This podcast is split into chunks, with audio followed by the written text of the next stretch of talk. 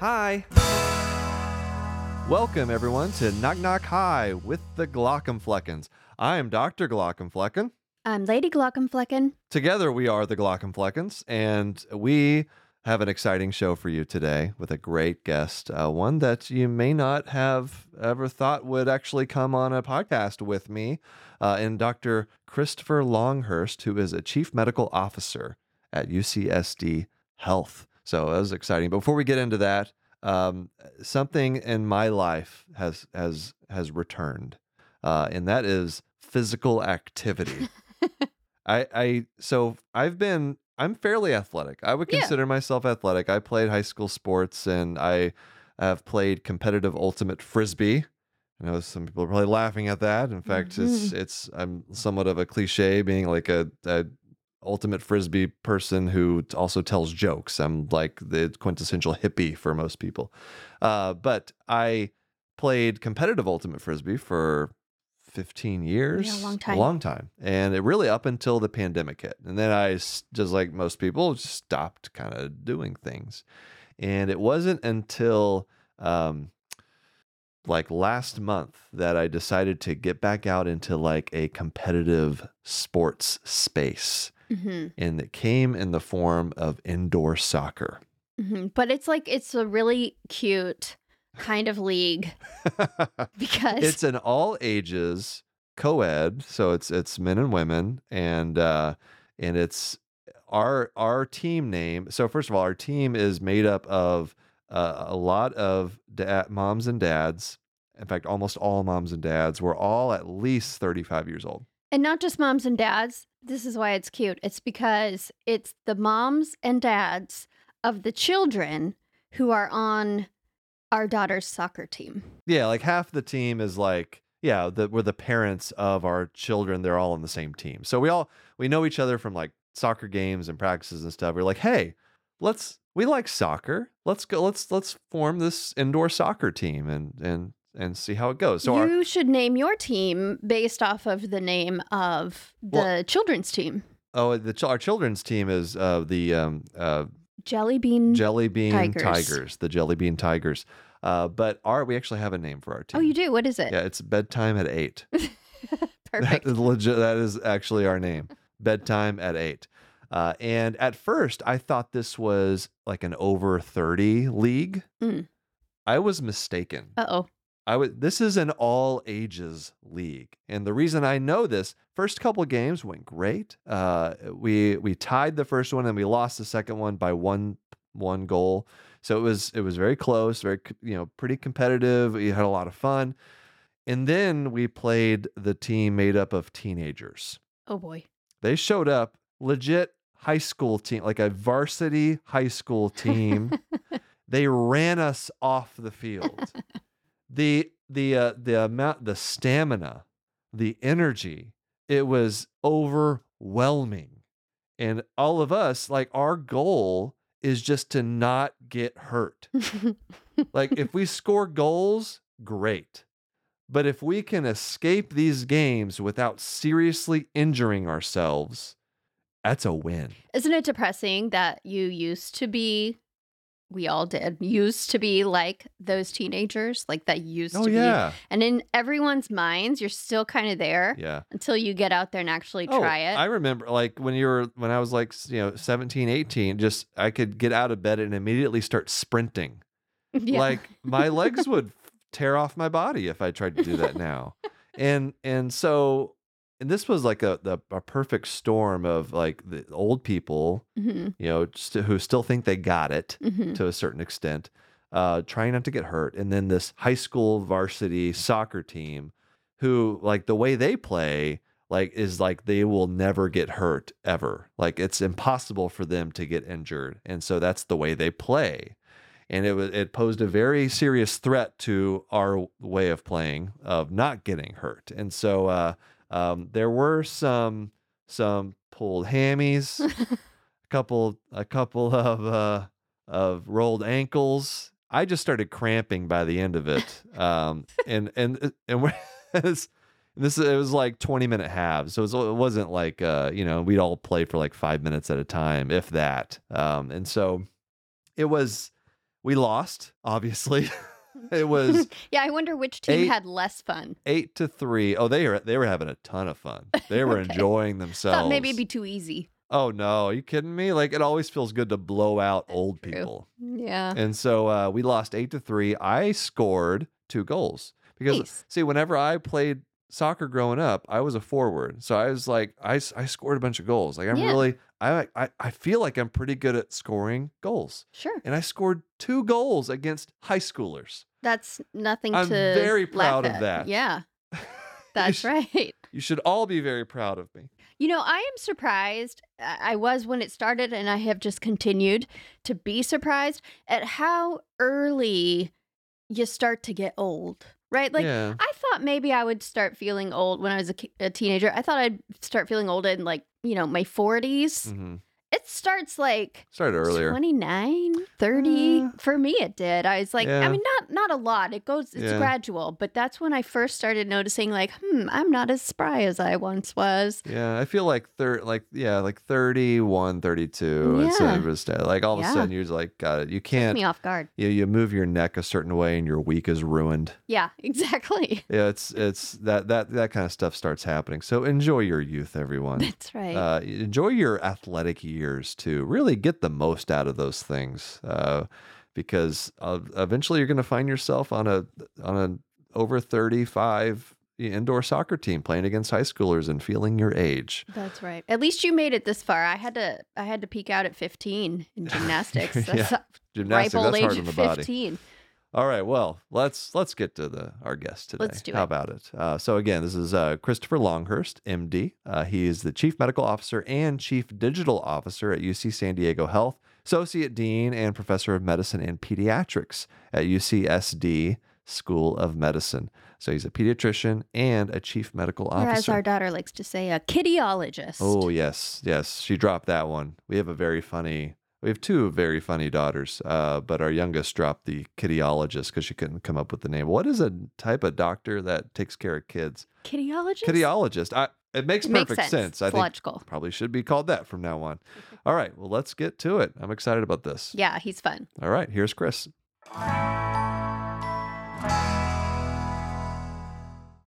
All right. So we got Chris Longhurst coming to us from San Diego. Uh, and you look like you're at work. You're wearing a a a white button-up collar shirt with a tie, and I do not look nearly as professional as you. So thanks for bringing some uh, sense of professionalism to this recording. This is great. You bet. I like to wear a tie every now and then just so that my uh, boss stays on her feet. you know, worries that I'm out interviewing somewhere. Did you did you you didn't just do it for me? It's for your boss. No, it wasn't just for you. We thought the Joint Commission might show up today. Oh my god. Is that is that a possibility? It is a possibility. We're we are in our window. So how does that work? So you so they they contact you say, "Hey, we're going to come uh Wait, wait. What is the Joint oh yeah, Commission? good, good for for people who don't know. Yeah, actually Chris, why don't you tell us who the Joint Commission is? The Joint Commission is a accreditation agency that makes sure that we are, uh, as a hospital, complying with all the CMS regulations. And so um, And it's a big we're, deal we're always excited when they show up. because if you lose your he's shaking his head no. Because if you lose your accreditation, uh the everybody has to find a new job, right? That's how it works. You definitely don't want to lose accreditation because billing CMS is an important part of paying all of our employees. Ah.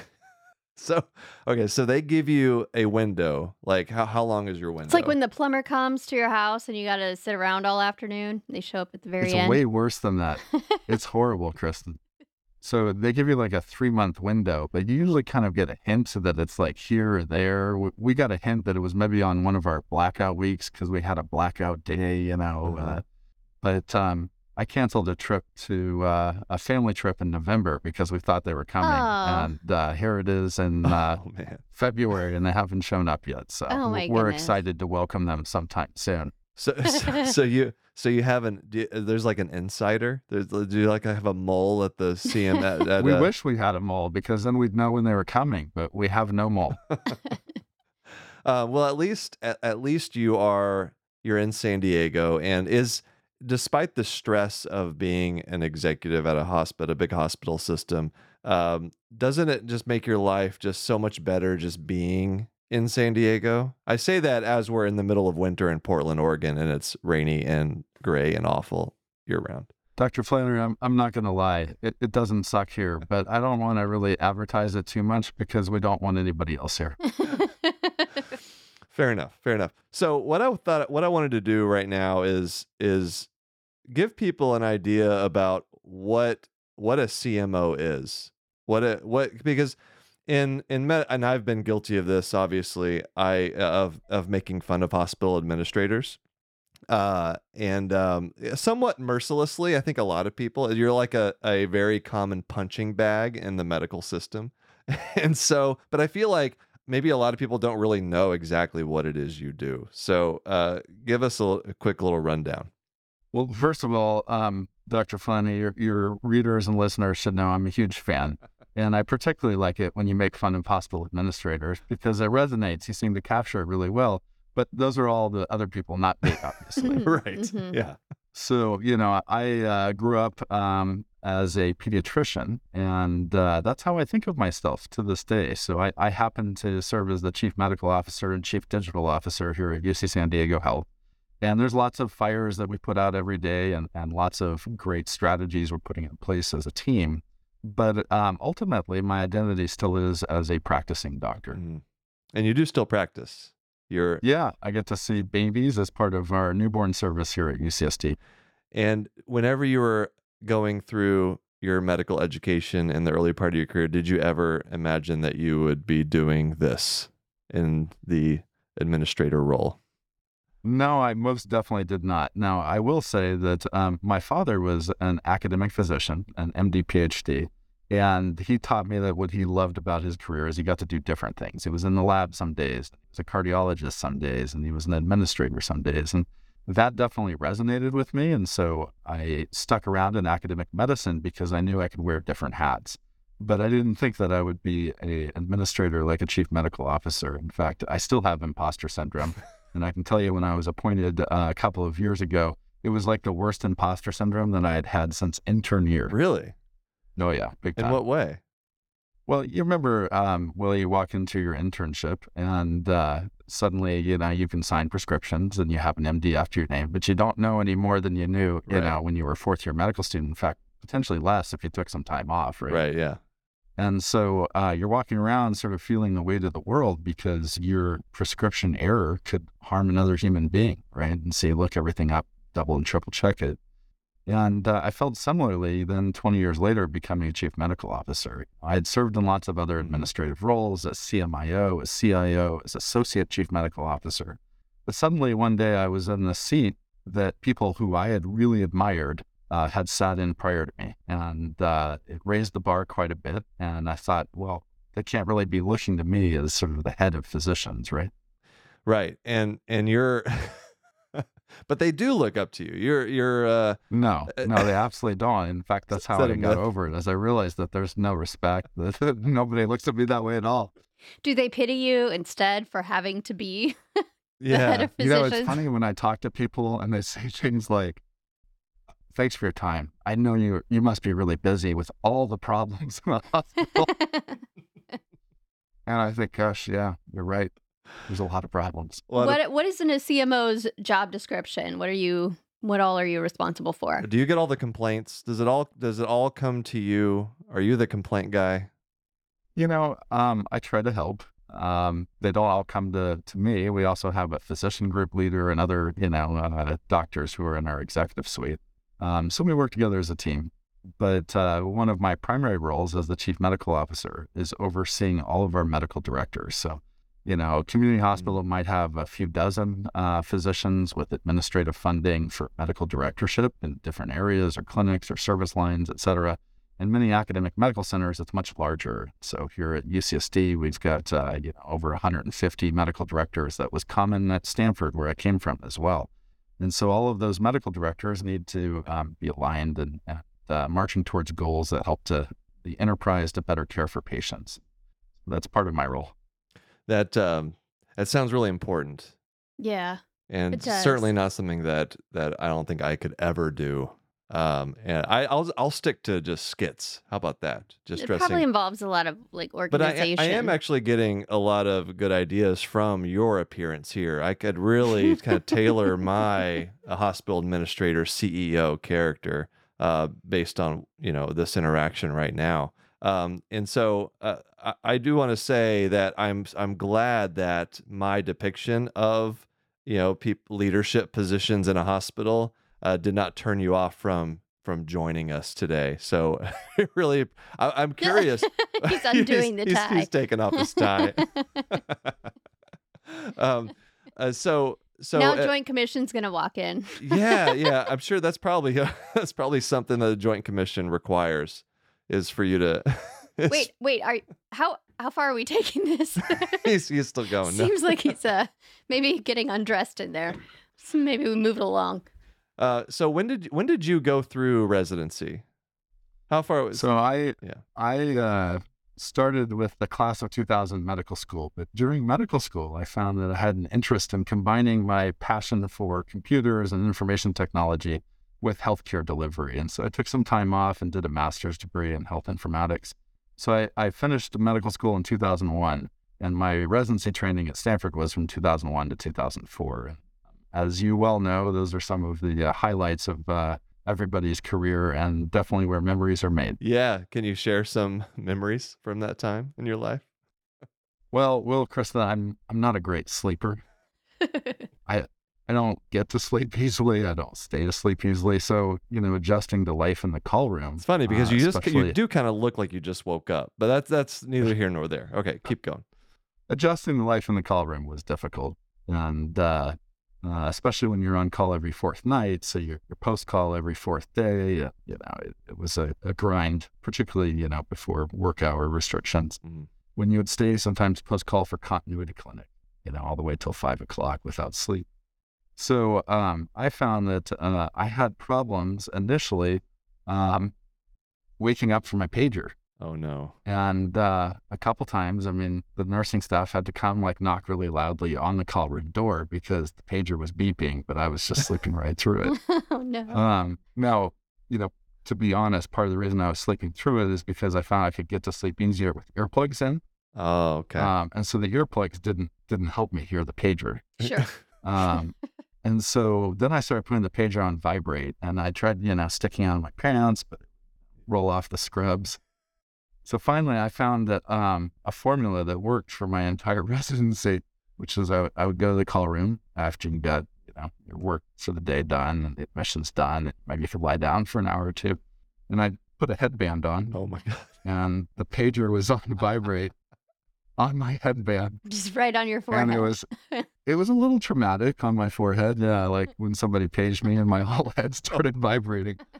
But I bet it woke it you up. It successfully woke me up. I didn't miss pages and you know, problem solved. Man, I, I s- I swear most doctors have this sometimes rational in your case, but irrational fear of missing a page, right? But pagers, Yeah. they, they're so loud. I'm I'm impressed that it just didn't wake you up, period. But but I, I felt that same kind of anxiety around like this going to sleep when I'm on call. You know, I, and I similar to you, like I, I'd put the pager, I'd, I'd bring the stool over like right next to my sleeping head and put the pager like within four inches from my face. You know, I never went so far as to put a headband on, but uh, because uh, you hear horror stories. Like I remember a, a, a- a resident who had was a few years ahead of me went to sleep with the pager on his belt and somehow was sleeping like on the the button of the pager, and so it blocked pages from going through and just stuff like that just like really freaks you out right? Is like oh if if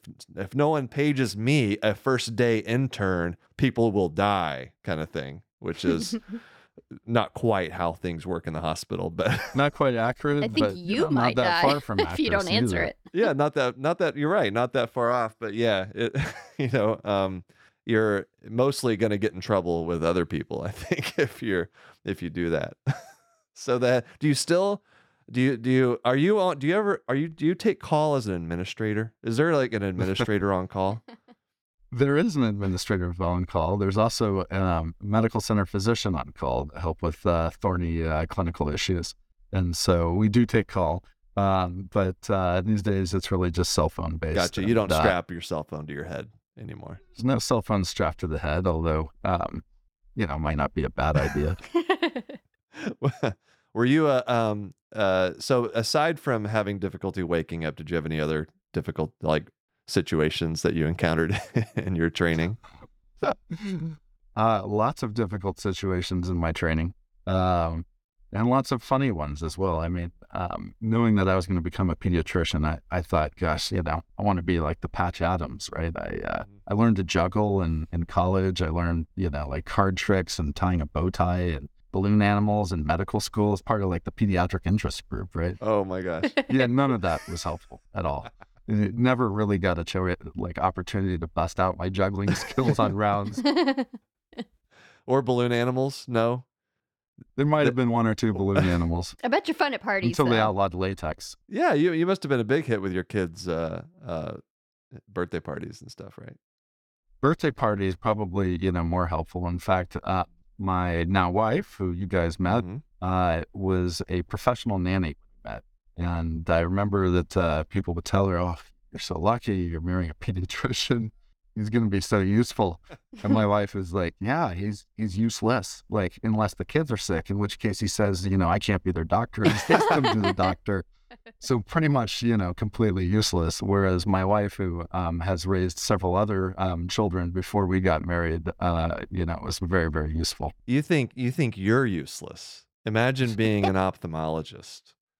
That's I think that's It's if we're if we're creating a list, I don't know, I don't know what's that would be a fun thing to do. Go through like the top five like useless professions in like a non-clinical, like, you know, just being at yes, home with I your think, family. You know, a list of people that would be more useful Radiologist than you all. probably be up there. Pathology. I mean, but they understand like diseases pretty well, and Mhm. so like I think what you really need is is a nurse. yeah. I think nurse nurses are probably like the best. Yeah. you know, because they got like the the triaging skills and the Right. and Followed by whoever the primary caretaker is, yeah, yeah. We need. regardless of whether they I have any medical training. My problem is I need too much equipment. Like I require too Mhm. much stuff to do my job. Uh, pediatrician though, I mean, you, you really don't have much of an excuse, Chris. You're you're you know, you don't you need a stethoscope and some stickers and a and some safety suckers, and then and you should be able to do anything. And a unicorn headband. Yeah. That's do right. you do you have a unicorn headband? I, I can't remember if I gave you one.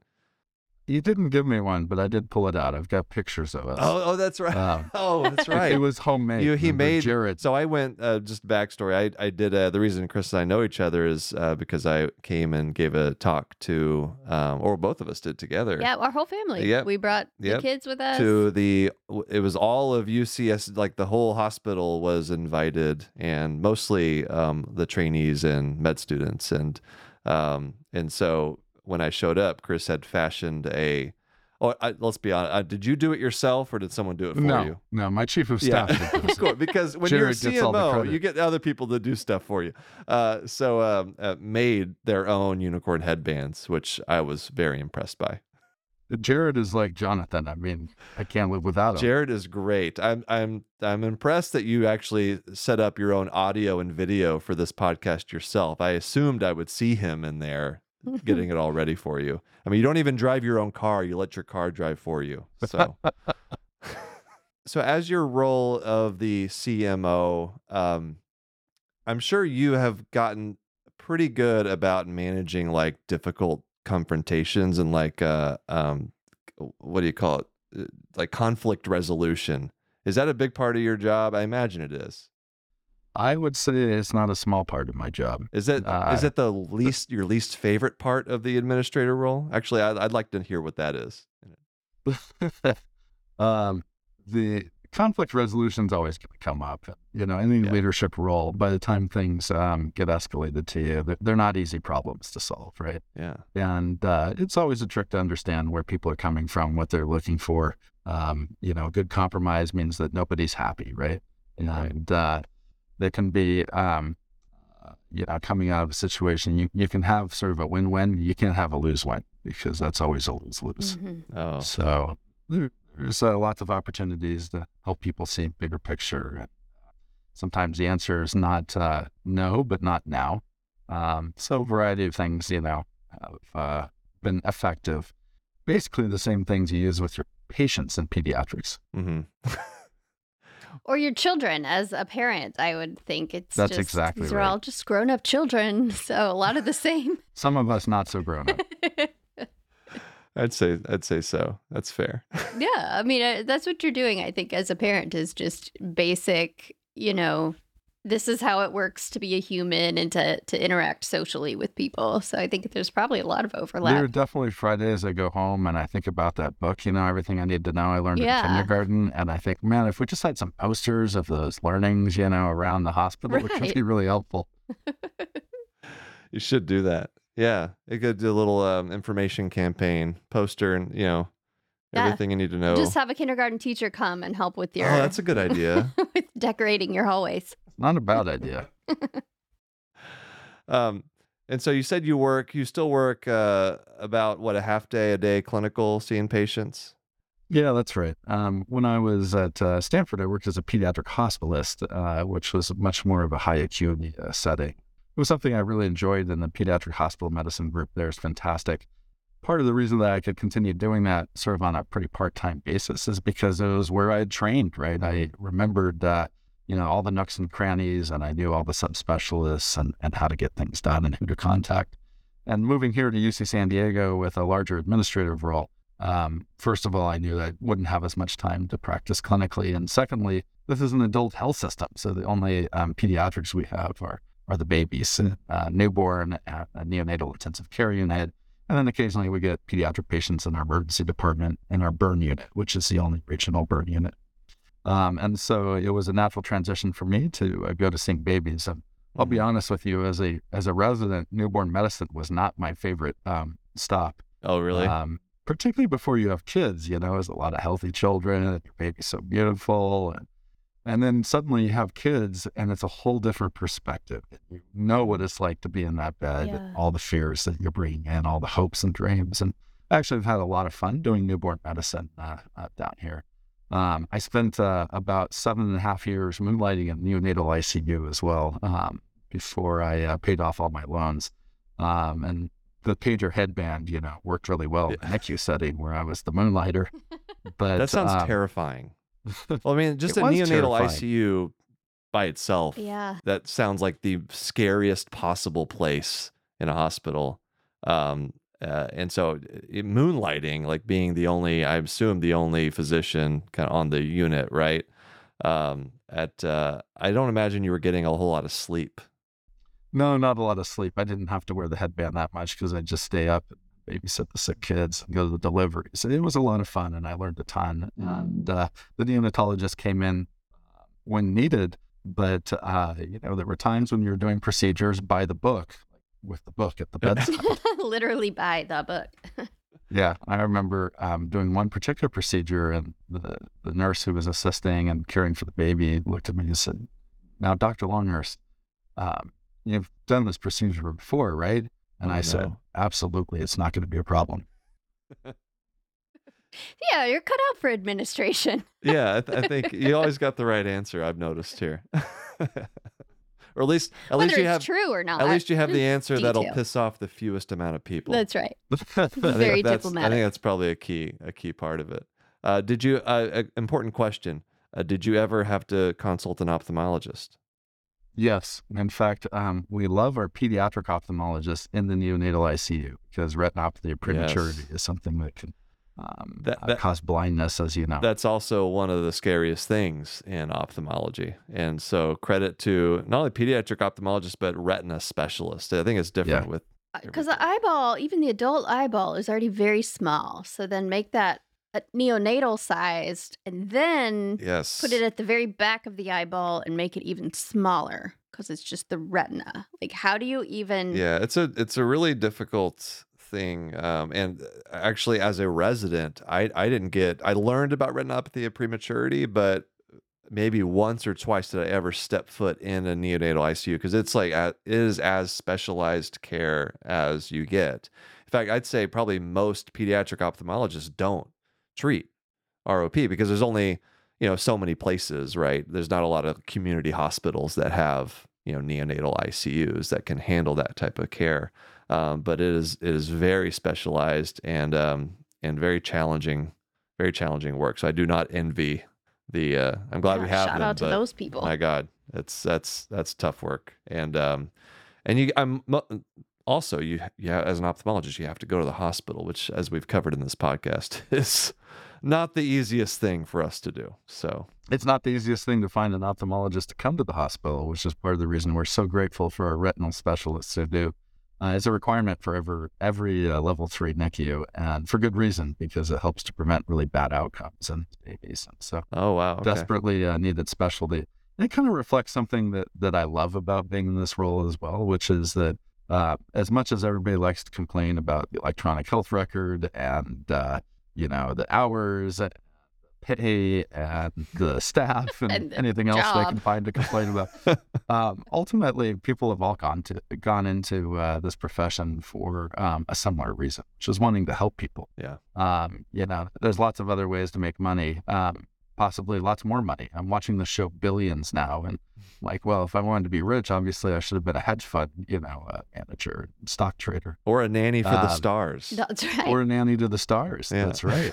Uh, um, you can get paid quite well if you uh, end up in that role. Well, I, I, it's, and I'm sure like with the pandemic, it's just been so much more difficult having to, you know, navigate some of the issues that healthcare workers have about their jobs, about being overworked and feeling underpaid and undervalued. That's probably just the pandemic just made that so much more difficult um, uh, to to to manage. And uh, but having that underlying grounding, you know, um, motivation of patient care, I think is probably pretty helpful, right? Absolutely. To fall back on. That, that's probably what ties us all together. Um, but we're definitely at a sea change. You know, uh, there were generations of physicians before you and I, Will, who, uh, you know, went into the profession knowing that they would essentially be on call 24 7.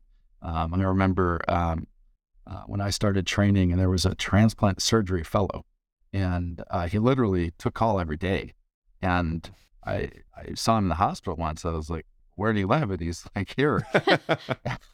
And I was like, no, no, no. I mean, are you, are you close by? And he goes, well, I have some stuff in a storage locker close by. oh but, my goodness. You know, that that was it's like part of straight out of one of my skits. yeah. It, it is. And that, that was sort of a, you know, generation of uh, learners who, who felt there was nobility in that complete sacrifice of oneself, right? Um, in fact, that's where the term house officer comes from. Yeah, right. Um, but uh, You you, know, it's a, it's a new uh, era, and people recognize the need to take care of themselves if they're going to take care of others in a humanistic and, and empathetic way.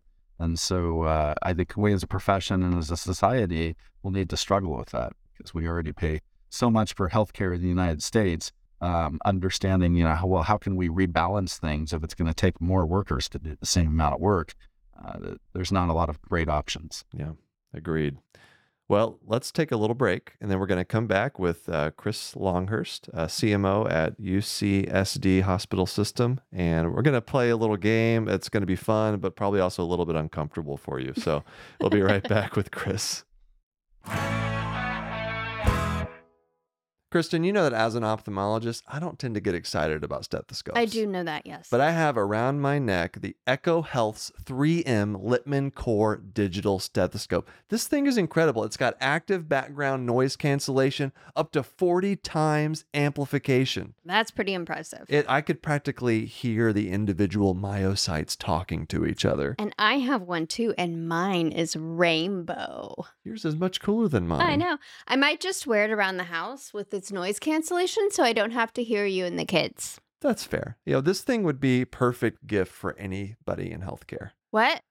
So we have a special offer for our U.S. audience. Visit ekohealth.com slash KKH and use code KNOCK50 to experience Eko's digital stethoscope technology. That's EKO Health slash KKH and use KNOCK50 to get $50 off plus a free case plus free engraving with our exclusive offer.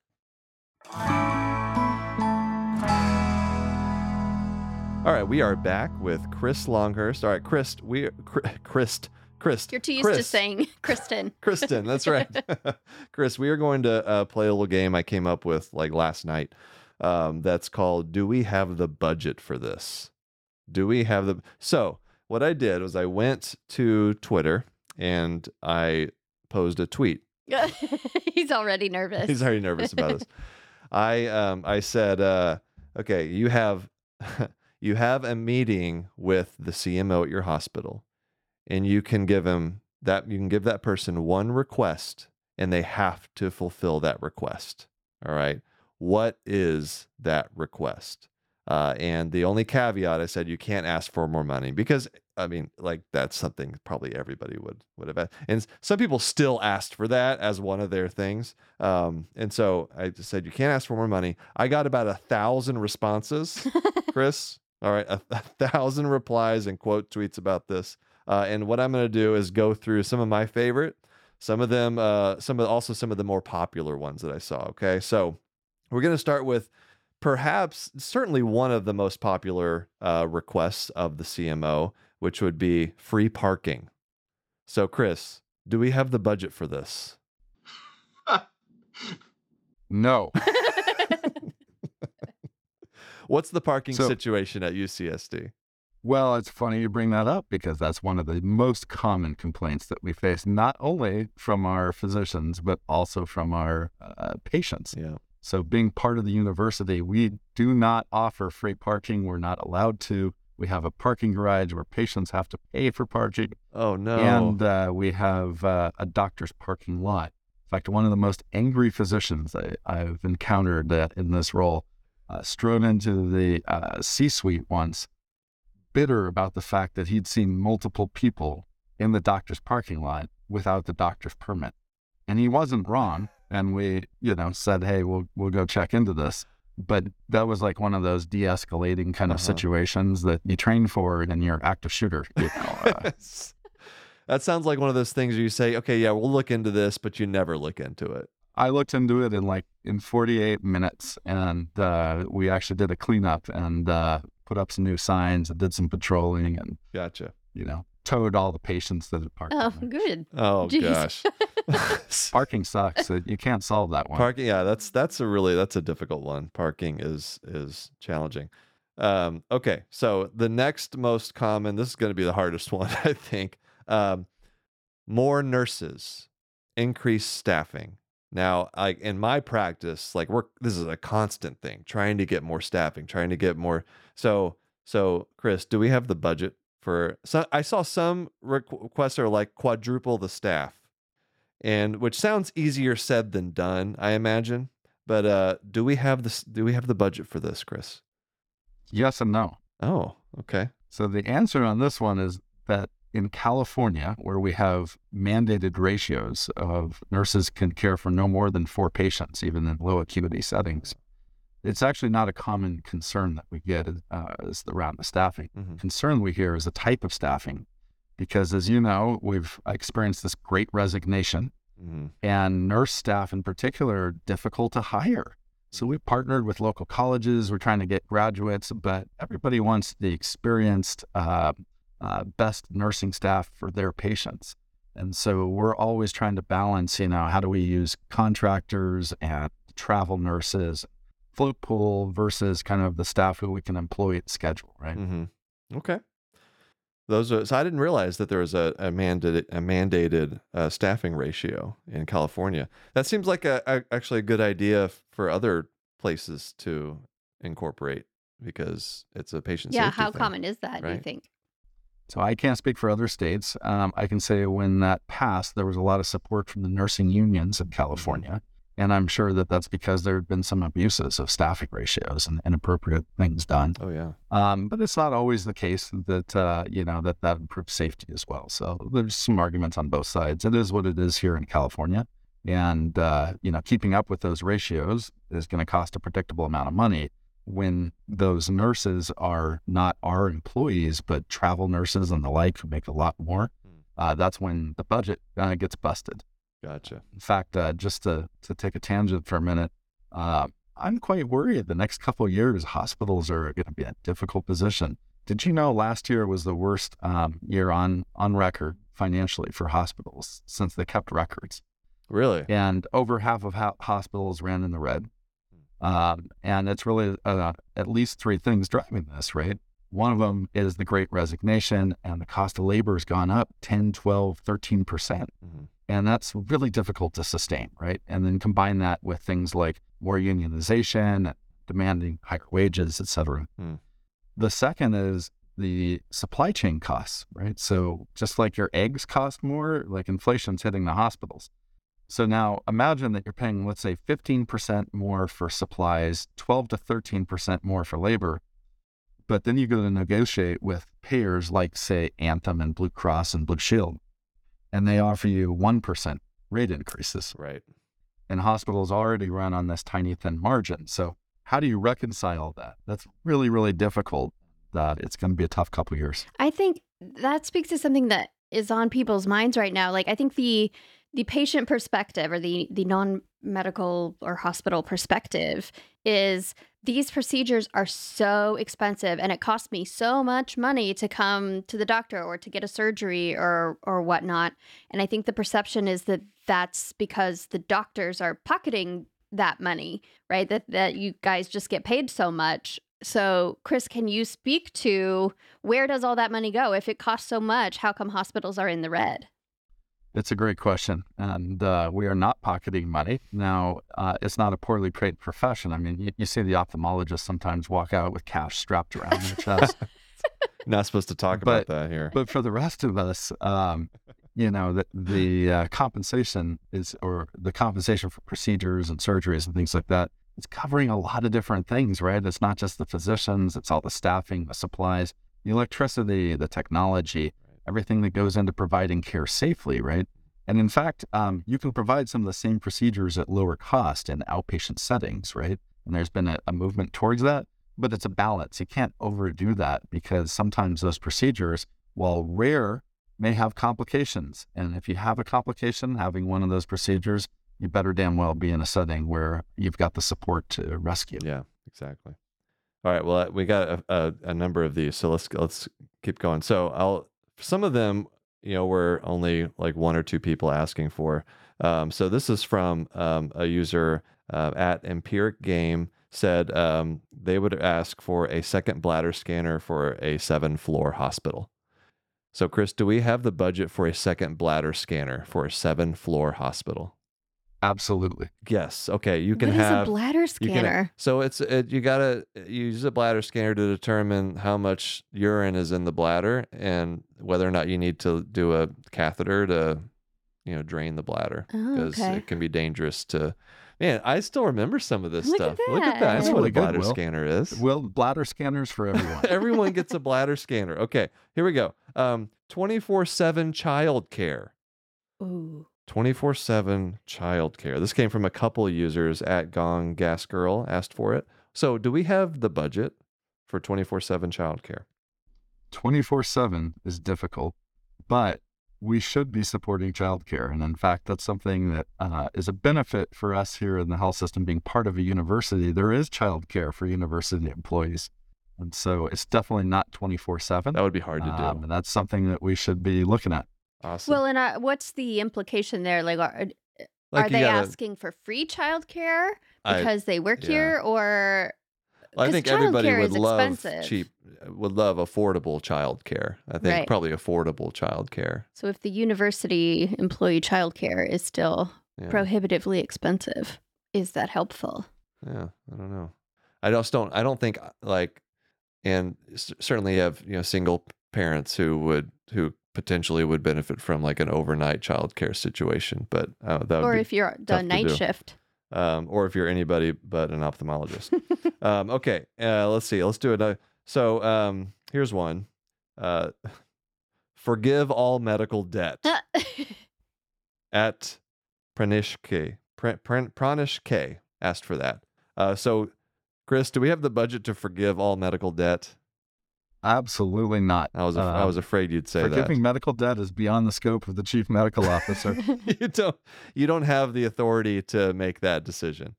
No, I do not, but that's probably good advocacy for our U.S. Surgeon General and, and other healthcare leaders and uh, the federal government. There you go. There you go. So ask those people for sure. Don't ask your local CMO uh, because they won't be able to accomplish that.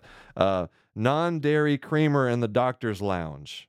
Some people had a little bit more of a um, uh, kind of a higher level view of, of this question. so non dairy creamer in the doctor's lounge. Absolutely. Do we have the budget Done. for that? We do. I, you know what? Not only do we have the budget, Jared's going to go do that right now. um, all right, I got uh, just a few more here. I really actually like this one. A nursing level family or patient liaison for each specialty available to be contacted for up to two weeks post discharge. I love that. I think it's a great idea.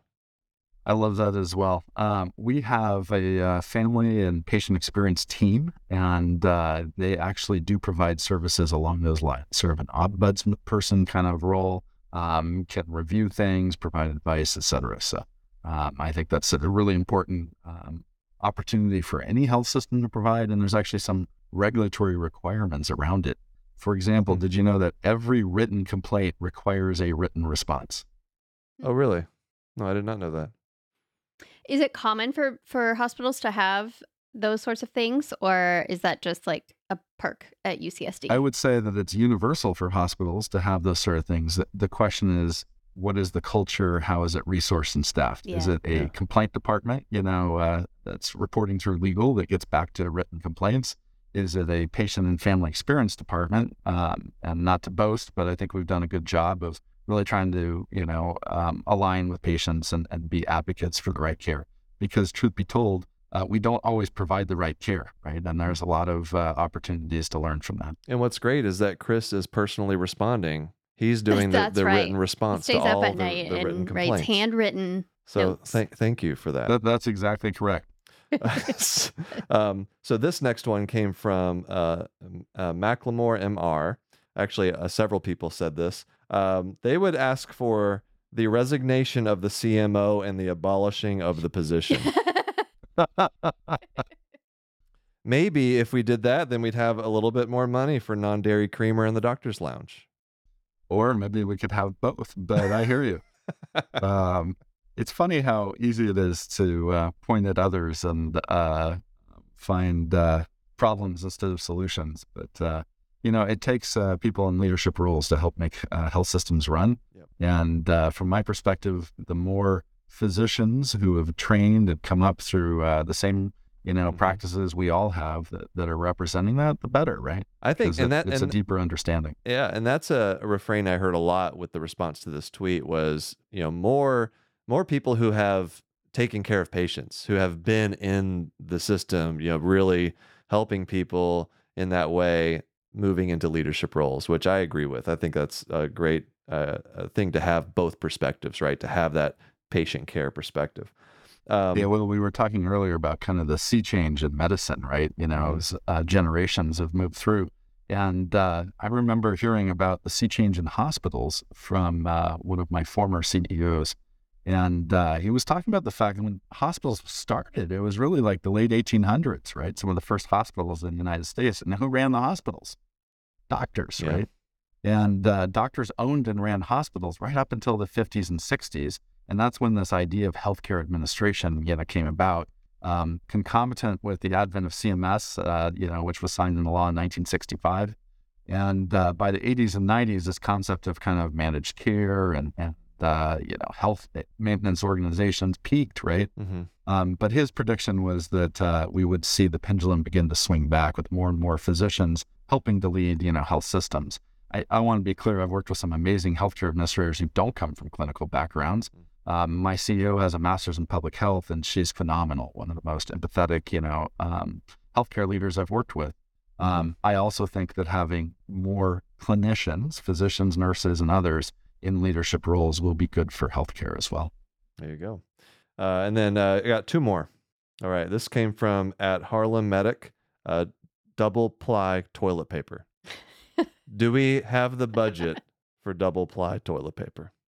You know, that's a phenomenal idea. We don't have the budget for it in all bathrooms, but we have the budget in the doctor's lounge. Oh. That's it. the rest of you, uh, I don't know, use uh, bring a towel. Bring your I know. own. Yeah. Bring your own double ply. oh no. Uh, all right, and and one more, the last one. You know, a lot of people asked for this. This is probably the most uh, common request: a functioning slit lamp in the emergency department. By a lot of people, you mean you. Oh, maybe. I mean, yeah, I don't know. It's Yeah. you know, I just I saw it uh, i- in my head, and so I assumed everyone else was asking for it as well. So um, Yeah. yeah, But you know, I think it's really critical that every emergency department has a functioning slit lamp and that every newborn nursery has a functioning transcutaneous bilirubin uh, checking uh, machine. you you heard it here first. All right, this is coming from uh, a chief medical officer at a major health system. Every emergency department needs to have a slit lamp and whatever it is that he said as the second thing. All right, thank you so much, Chris. So we're gonna uh, come back here in just a second with um, our uh, a couple of fan stories before we let you go. Okay, be right back. Sounds great. Okay, let's take a look at some of our favorite medical stories that were sent in by you, the listeners. We still have Chris Longhurst here. He's, he's going to listen to these stories with us. All right, so we have um, uh, uh, this is an anonymous story. As a pre med student in undergrad, I worked at an urgent care clinic as a medical assistant. One particular patient encounter will always stand out amongst the rest. As I began triaging this patient who was complaining of a sore throat, she asked if she could get a COVID test as well. Not thinking much of it, I asked her if she had any known sick contacts recently.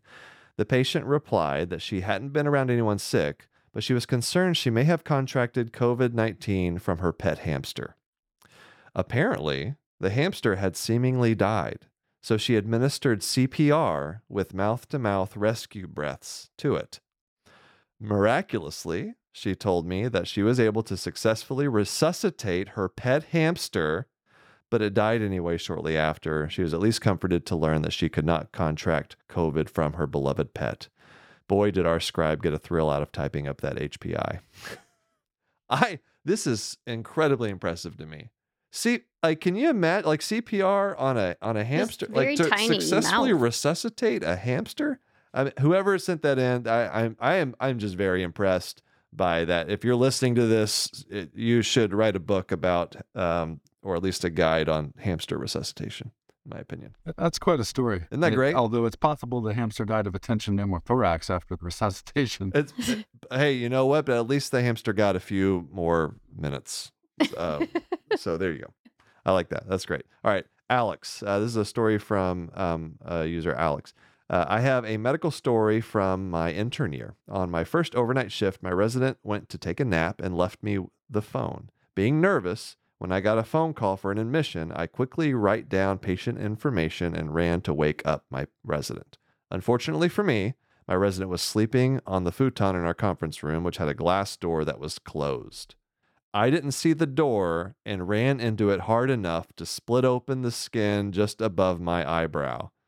I grabbed some tissues and thought I was able to stop the bleeding before we went to see the patient, but after we got back to the workroom, I saw blood had actually been dripping down my head Oh no. probably the entire time. I had to go back to the ED for stitches and only have a small scar. I like that this the, the there's an assumption here that the that we have to make as the listener uh, that the patient noticed blood dripping down their doctor's head and did not say a word about it. Oh, Oh, man, that's great. I, we all have stories. I, I I love like trainee story, like stuff like that. I feel like it only happens to like people in training. It's it's great. We all have stuff like not like that, but you know. Anyway, all right. Thank you for those stories. Send us yours. Knock knock hi at human content.com. Chris, thank you so much for joining us. Uh, it's it's really I, I love chatting with you, and I love hearing your perspective on all things administration. Thanks for giving us some of your time on Jared's busy day. You bet. And thank you guys for uh, everything that you do. It's really uh, making a difference. Now, do you have something that you want to promote? Anything going on in UCSD? I understand there's a um, you've got a, a new center for health innovation. Is that right? Yes, we do. In fact, uh, we're just preparing to announce um, a large gift for Center for Digital Health Innovation, which is really going to uh, be taking advantage of these new technologies to transform the way we deliver care.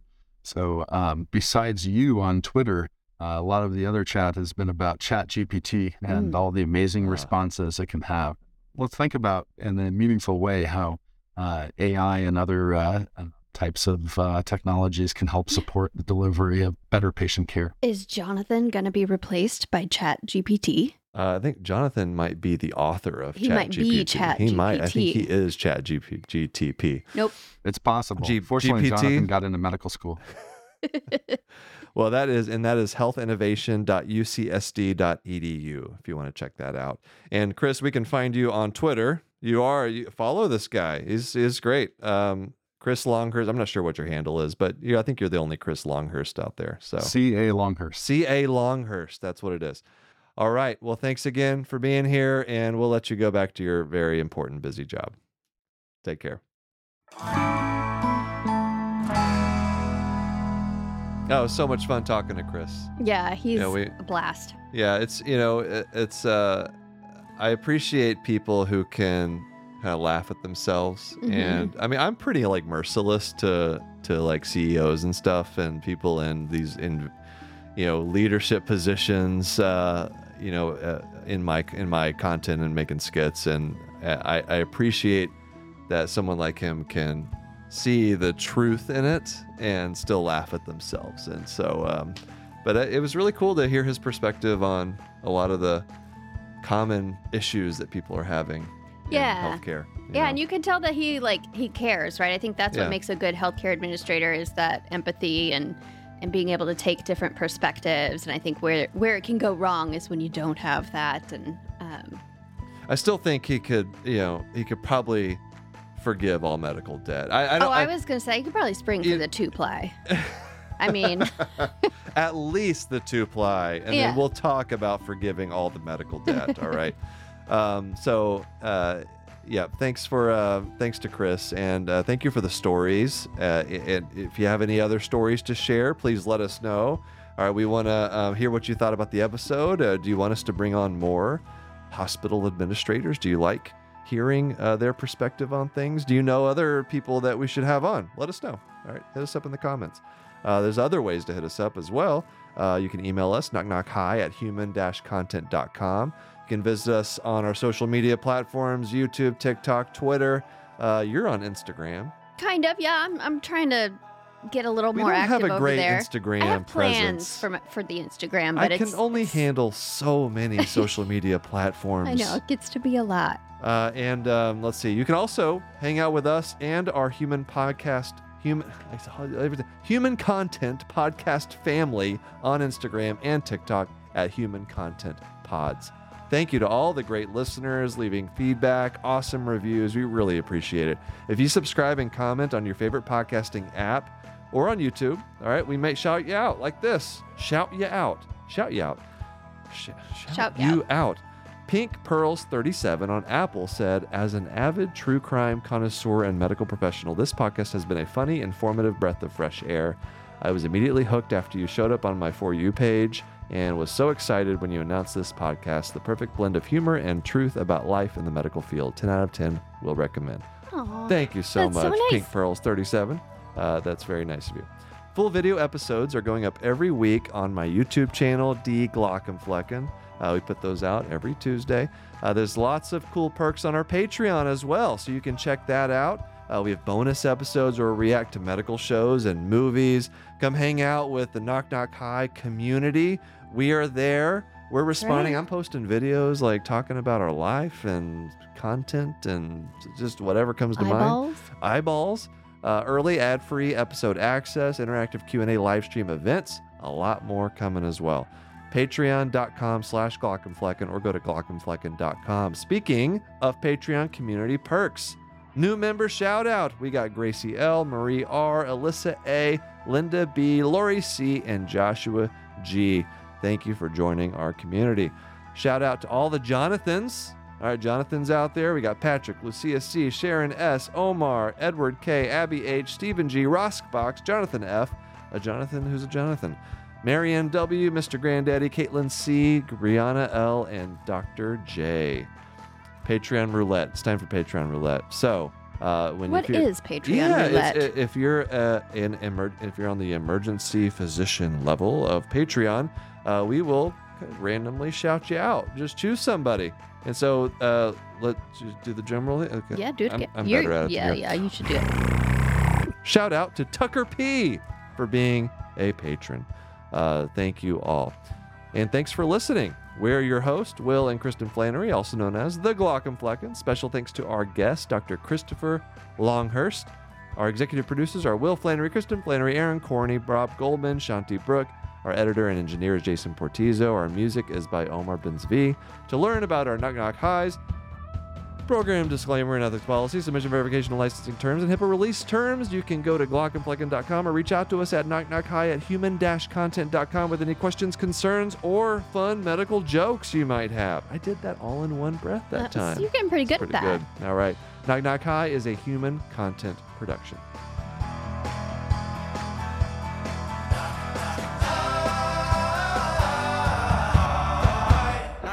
Knock, goodbye.